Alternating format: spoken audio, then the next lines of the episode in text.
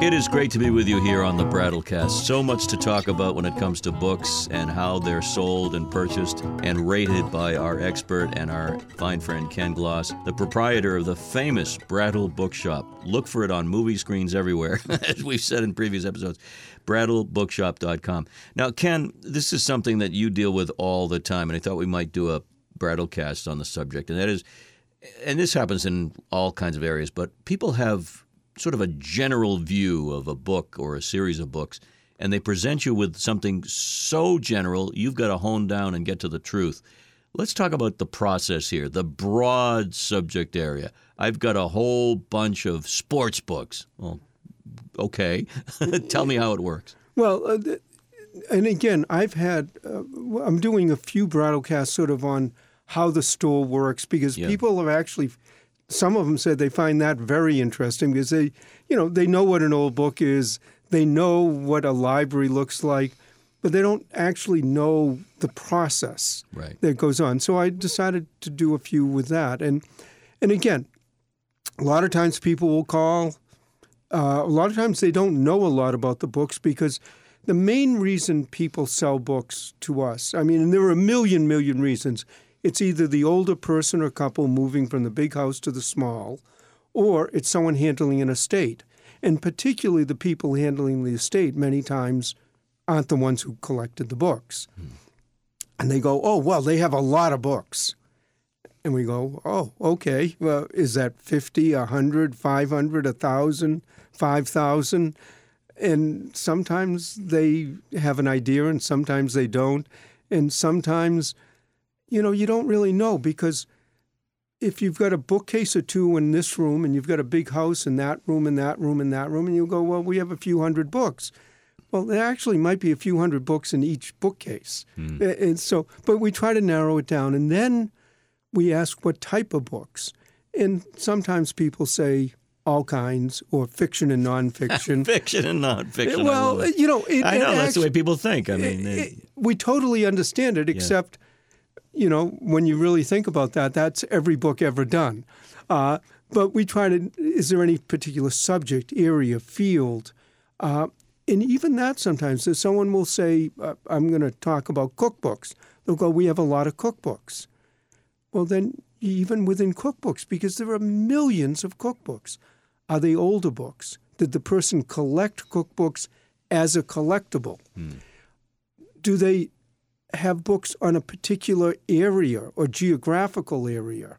Or is it vegetarian cooking? Or is it, you know, barbecue? Or is that the type? Is, is, is it a, do they have particular authors? Uh, do they have particular kinds? And, and, you know, I just brought along a couple of books. To show the, just the to, range. Right. Yeah.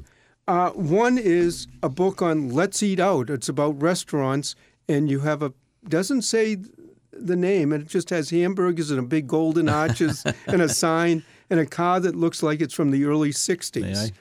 And this was a, obviously a promotional book for McDonald's when right. they really. It's a children's book. It's a children's book, sort of. but it was a probably a more a, a, promotional giveaway type of thing. Just well, get mm. kids to know McDonald's when they're young. Wow. Um, so that's one type, sort of the promotional. Other types of the recipes. Uh, then I have another one here Army Mess Management Simplified. And this is a book from the 1940s on mm. obviously cooking for the army. Wow. And and you know telling how to do things in large batches, but also how you supply that type of cooking and what people are going to eat and also what stays well, what lasts well, what because obviously they don't all get served the same way when you're cooking individually in a kitchen. So that's a whole type of cookbooks.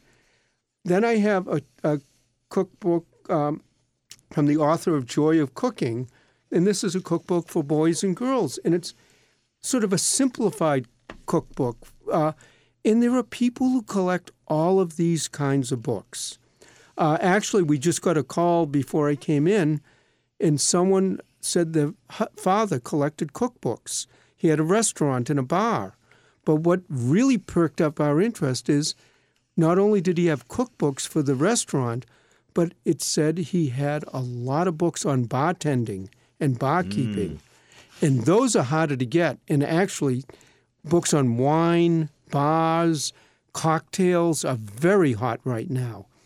So you start out with saying cookbooks, and you know, it seems very reasonable to say we have a lot of cookbooks. I'm actually flipping through the Army Mess Management Simplified book. Like you say, 19, it says 1942, July. And I'm looking at some of these recipes that uh, really look tasty, really look good. Yeah. You always think about the Army and, and the mess, quote unquote, the mess hall. But uh, really impressive, very nicely done. Well, it also makes you think about what goes into a lot of this, either in a restaurant or in cocktails, what ingredients you have to get, how you have to keep them. Uh, so, you know, I I know one lady who collected just children's cookbooks, book, book cookbooks specifically made for children. And one of the reasons she collected it, she loved cooking, she loved teaching, so children's cookbooks. But she also and also how they were written, how they she enjoyed the language that people used to teach children how to read. She said some were obviously good educators and some were just trying to sell a book that the parents might like. But but she's the other reason she said she collected these was she realized she could never collect all cookbooks. It's just too many, too big, too large a field. And you start going in 15 different areas. And she liked, you know, sort of order. And she said also, not that many people collected children's cookbooks. So they tended to be a little bit cheaper. In other words, when you went out looking, The old supply and uh, demand the supply and demand. question here. And but she she said, you know, some were harder to get. Also, some of them go back 100, 200 years. Some are more modern. Some have themes to them. But she actually collected a collection of about 1,500, 2,000 books. And it went to a university as a teaching tool in education and cooking. And it actually was a great, great collection because the universities were interested because not a lot of people had collected that kind of book. So that's one thing that, that goes into, you know, you say cookbooks, and then it's like, well, Army mess, large scale cooking, small scale, restaurants, cocktails, fast food restaurants. Yeah, just about any subject under the sun, you could then delineate subgroups, and, and that's where the fun is. Well, that's where a lot of the fun is. It also focuses you better. Yeah. And it also, you can say, well, okay, cookbooks from the 1500s are thousands and thousands of dollars. Or maybe the first cookbook printed in America is huge amounts of money. But a lot of these kids' cookbooks you can pick up at yard sales, at library sales. They're a few dollars. A few will go for more, but and it's a lot of fun. And if you find someone else who's interested, then you, you many times become friends. And and it even goes beyond that. Uh, a lot of times when people call me and they say they have diaries or they have letters of wars, of events, and so many of those that correspondence, you read it and it will go, it was cold, it was hot, the wind was blowing, it rained, the weather was bad, it was muddy, and you know, and then you think of in military situations because a lot of people write back, you know, we went into battle, and you know, and hmm. sometimes they describe it well, but what they don't get into is what's going on behind the scenes. And I tell a lot of people, you know, what I would really love to find, you know, obviously I'd like to find General Grant's logbook or whatever. That would be great, or, or one of the generals. but what would be really great if there was a book of the cooks and it just in detail described how you get the food or a logistics person we had to make sure the trains came by here, or we went out into the fields and had to buy this, or this truckloads. We had to make sure that it was coming in through a flat area, not a cold. And I said that would be fascinating, because that's an aspect that you read all the history books, you read most of the letters and details, and it's talking about the same. They're all talking and sending home the same Right. right. thing. But how does war work? How do they set up the camp? How do they get the material from one place to another? How do they keep the food from spoiling? Yeah, you don't hear about L- that. logistics sounds like a boring term, but it's absolutely fascinating, and, and we're in the midst now, in the, as we record this, of a European war that hasn't occurred in 75 years since World War II, and so much of it has to do with what we see on TV, the logistics, the movement, and the horror of war. But the, it's it's the stories behind the scenes, the esoteric stories that are most fascinating. Well, well, a lot of times you read like there's a battle at Vicksburg or there's a battle at this point or New Orleans or this. The reason these spots, like, wait a minute, Vicksburg's in the middle and it was at a crossing of a river. Hmm. The river was how they supplied the, the goods. You cut off the supplies, then the army can't keep going. Mm-hmm. So you, if, when you actually read the history behind this, so getting that, but what made me sort of lead into all of this, and there's always the sort of story. A person called me recently, and they had a relative who went out for gold in the Klondike Gold Rush in the 1890s up to Alaska. And I know from reading those letters that the, the conditions out there were really tough. Mm. Because, okay, if you're in the summer, it's one thing, although probably the mosquitoes got you. Mm. And You don't think of that part of it, too. But if, it, if you were out there in the winter, it could get really hard. But again, I was saying to them, it's nice. You know, you talk about gold. Everybody in the gold rush who wrote back letters, most of them were talking about the gold and did they find anything in the mines and all of that. What made me really happy about this one, she said, Well, my relative, he was mining, but his real job was he was the cook. And I, my, I pricked up immediately and I said, Does he go into detail of what he was buying and the supplies and where he was getting them and how he was getting them? And she said, Yeah, there's a lot about that. I said, You know, at first, what you're describing in these letters, I probably would have said were worth $1,000, 1,500.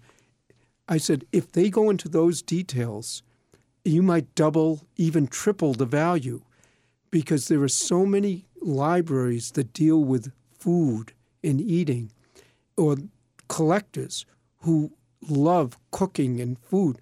And these are the things that are really, really hard to get. So the gold at that point, well, eh, who cares about the gold? It's the how did they get the gold? How did they set up camp? And actually, nowadays, that's where the money is. Well, you make a great point. Uh, there are people anxious to get some of this stuff, and they'll pay for it. And you're in the sort of the the hub of it all. You're no pun intended. Uh, you're in the middle of it all. You see what's out there, and you are searching for these treasures, and you know when you hit it that it's worth something. Yeah, and you also can realize to tell somebody, someone else might say, oh, well, he was the cook. Well, he's not talking enough about the gold. And I'm seeing more gold because he wasn't talking about. Quite honestly, he didn't get any.